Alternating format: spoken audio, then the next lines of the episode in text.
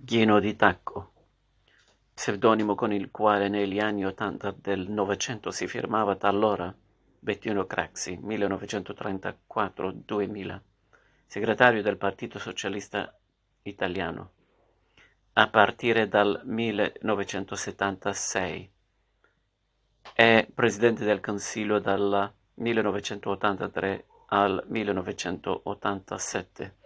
Al centro della crisi politica conseguente a Tangentopoli, Craxi inquisitò lasciò Italia nel 1994 e si trasferì a Hammamet in Tunisia, dove morì ed è sepolto.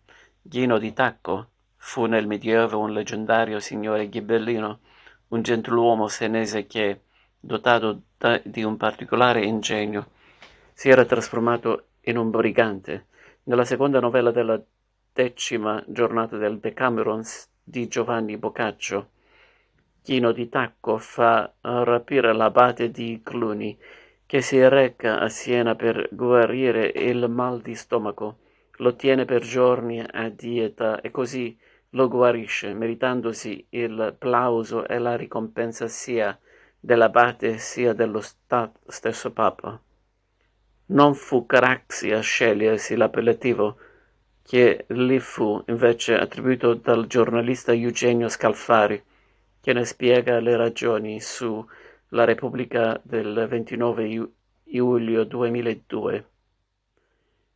Ghino si valse per anni del suo potere di interdizione, prevalando pedaggi su chiunque volesse discendere da Siena e dal nord verso Roma o viceversa.